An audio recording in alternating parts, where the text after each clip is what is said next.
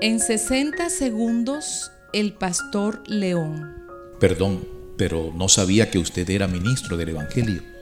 El interlocutor habló así porque había visto mucho antes acciones en esa persona que diferían mucho de lo que él profesaba.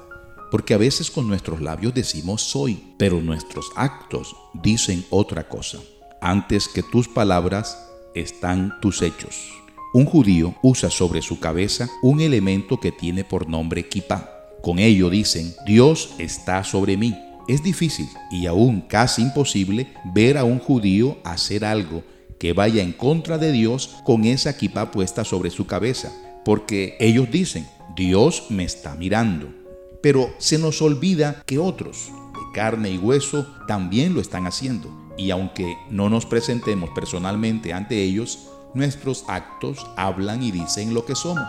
Alguien te está mirando. Dios te bendiga.